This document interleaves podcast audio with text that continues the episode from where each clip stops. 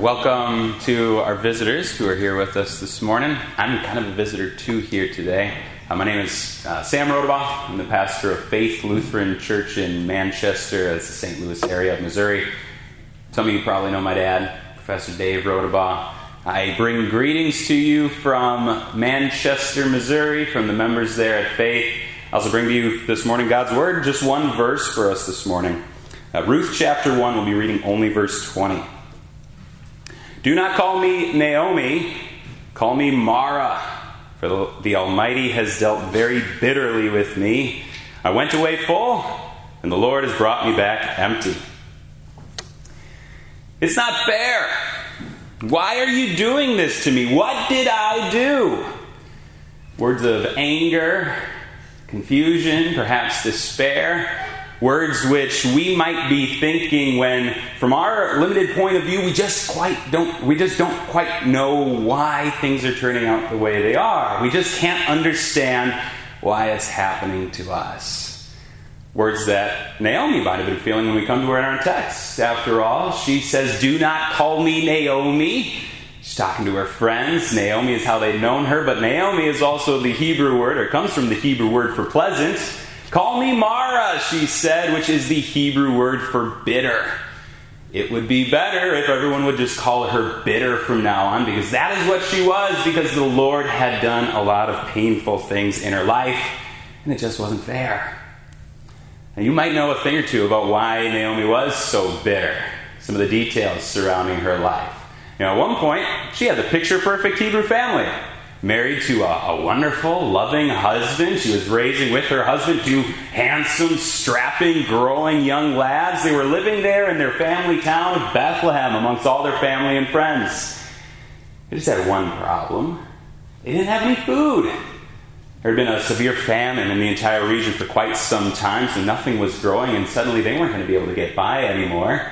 So they decided, they made the difficult decision to leave their familial lands and go to the distant country of Moab, an unfamiliar region filled with unfamiliar people who worshiped unfamiliar idols. And they went. And it didn't matter because the Lord was still with them. The Lord was still blessing them and taking care of them. And when they got to Moab, the Lord continued to care for them. They made a living for themselves. They found jobs. They had enough food to get by. Hey, those two young, handsome boys, they even grew up into handsome men, and they found wives for themselves amongst the Moabites. Everything was good until it wasn't. As soon after, her husband, Naomi's husband, he died. A few years later, both of those handsome boys, newlyweds, both of them died, and suddenly Naomi found herself all alone in a foreign country without any of her family, without any of her friends. We know she wasn't totally alone. Uh, you probably know she still had her two daughters in law that were with her. You might also know that once Naomi announced to her daughters in law that she was going to go back to her town of Bethlehem, you guys can stay here. I'm going to go home because I don't have anything for me here in Moab. That one of those daughters in law, even though she was under no obligation to do so, she said she would go with her. That was Ruth. You probably also remember what Ruth said to her Where you go, I will go. Where you lodge, I will lodge. Your people will be my people. Your God will be my God. Beautiful words, a beautiful promise. Even still, this is just a small consolation for Naomi. She had lost everything that she held dear, lost everyone that she loved, and at this moment, the only thing that she could see was pain. And the only thing that she could think about was her great loss. She had a very limited perspective of everything that was going on in her life. And in her inside view of her life, she had determined that the Lord had gone out against her. And I'm sure she thought it wasn't very fair. You probably know also that even in Naomi's limited inside view of her life, things did get better. You know the rest of the story. Ruth remained faithful to her promise. Ruth went back with Naomi to Bethlehem. Ruth started providing for Naomi there. Then she met Boaz, and then she later married Boaz. And then Boaz and Ruth, they had children who became Naomi's grandchildren for Naomi to care for and to look after and to love on. Even still, while the inside view of her life was improving, she still was without her love, her beloved husband. She still was without her children. She would never get to see her son's children at all. Every day when she woke up and every night when she went to bed, I'm certain that the first thing on her mind and the last thing on her mind was the same thing. It was the people that she had lost. And so I'm sure she still questioned why, God?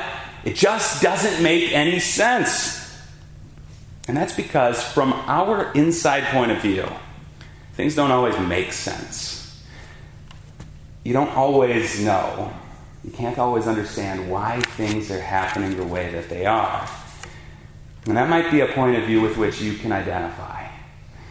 Perhaps through your own personal, painful experiences. Because the truth is, our daily stories don't always have happy endings, do they? And we're plagued by the effects of sin, which means that sickness is very real in our lives. It also means that the abrupt death of loved ones is a very real reality for us. And these things, these things in particular, are extremely painful for us. And we might sometimes wonder why, if God in heaven loves me, why would He allow this to happen to me? Why, God, why is this happening to me? Well, when your inside view of your life is painful, when you can relate to how Naomi was feeling, and when we find it here in our text, you have to remember it's not the only point of view. Not in this text, not in my life, not in any of yours. No, there is another perspective. There is an outside view for all of us. And we begin to see that in our text. We begin to see the reasons for everything that happened in Naomi's life as we continue on in the book and get towards the end. You see, Naomi did not write this book. Ruth didn't write this book either. It was written by an outsider who was blessed with seeing the larger picture. He was blessed with being able to see a greater perspective of the meaning of Naomi's life. This outsider knew more about Naomi's life, and especially more about what happened after Naomi had died, than Naomi ever came to realize. And then he shares with us another perspective, that outside view. If you go on through the book of Ruth to the very end of the book, the author tells us how Ruth gave birth to a son. They named him Obed. He was the father of Jesse, the father of David. And then a few verses later, the author repeats himself Obed fathered Jesse, Jesse fathered David. And this is God's way of making sure that we do not miss the importance of Naomi's life or of Ruth's life. Or that we do not misunderstand why everything happened in their lives the way that they did. If we only took the narrow inside view and only considered Naomi's perspective, then we'd be asking, why? What was the point of all of that? God, why would you allow all that to happen to her? And so God reveals to us his outside view to show us what his plans were all along in bringing Naomi and her family to Moab, and bringing Ruth into their lives, in Ruth's husband dying, and Ruth sticking with Naomi and returning to Bethlehem, and Ruth then meeting Boaz and marrying Boaz. It was so that Ruth would give birth to Obed who would father Jesse, who would father David, and you know who David is. He would go on to become the great king of Israel. And of course, you know even more about David's life, and you have the bigger perspective, that outside view of David's life that even he didn't come to know himself. You know that from him one would be born who would be called the Son of the Highest, who would be given the throne of his father David. That would be Jesus. Jesus, God Himself, as God, the one who holds the outside view, not just for Naomi and Ruth, but for all of us. With that large perspective, working everything for our eternal good, delivering things for our eternal welfare. And there God was with the outside view, and He also subjected Himself to our inside view. He put himself in the shoes of our limited perspective and faced pain and suffering and loss. He faced it himself. And he did not minimize it. And he did not stop any of it. And he did not run away from any of it, even though he could have. And he also does not promise to take away all of our pain and suffering either. Not in this life, anyways. But he does promise a conclusion to our bitterness He took your sin, He nailed it to the cross. He experienced in the full the pains of death so that He might dismantle it so that he might destroy its lasting power over you. And even though sin and death and pain and suffering and loss remain in our lives, we know that they cannot ultimately defeat us, not when Jesus has already won. And that's great. Isn't that great? That is great news. But, sure would be nice if we knew exactly why things turn out the way they do in our lives.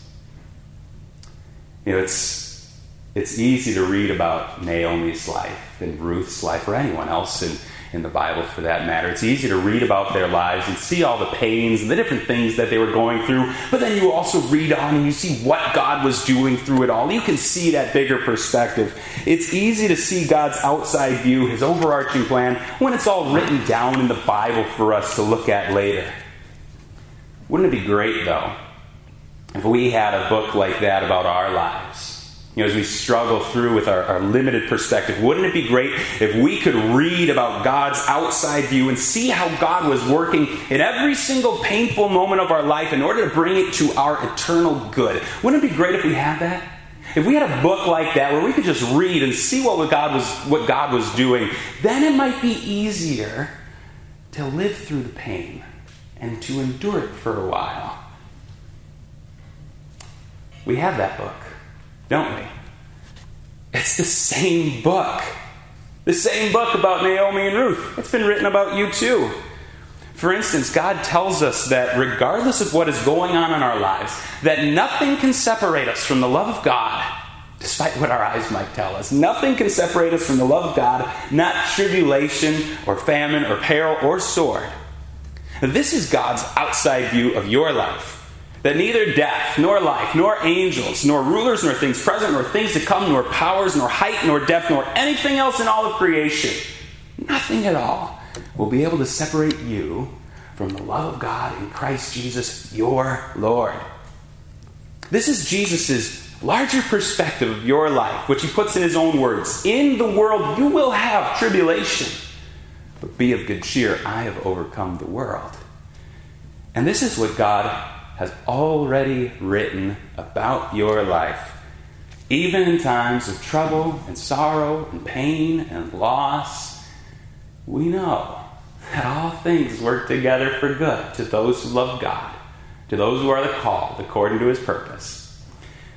Yes, God has given us the ability to see from two different perspectives at the same time. And so being a Christian does not mean that everything's always going to be just grand. Does not mean that your life is just going to be filled with all those things that make you happy and joyful all the times.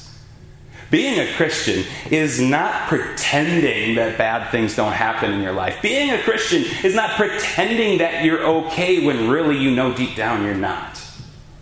No, faith can see the pain of our inside view while also keeping in mind God's outside view his greater perspective, and trusting that God's view is set on eternal life for you.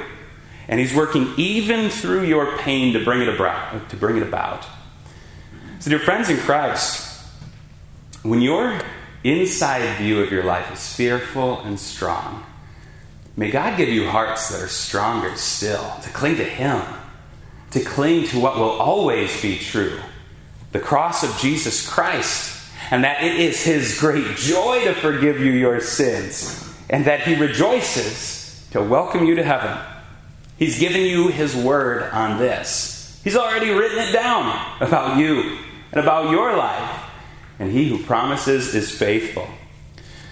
So if you're struggling, or if you know someone, someone close to you that's struggling, may you each be led together to cling to the promises that no matter what happens next, no matter what comes.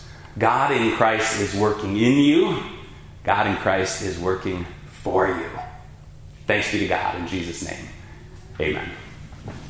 We'll close with our hymn 413, verses 2 and 5. 413, 2 and 5.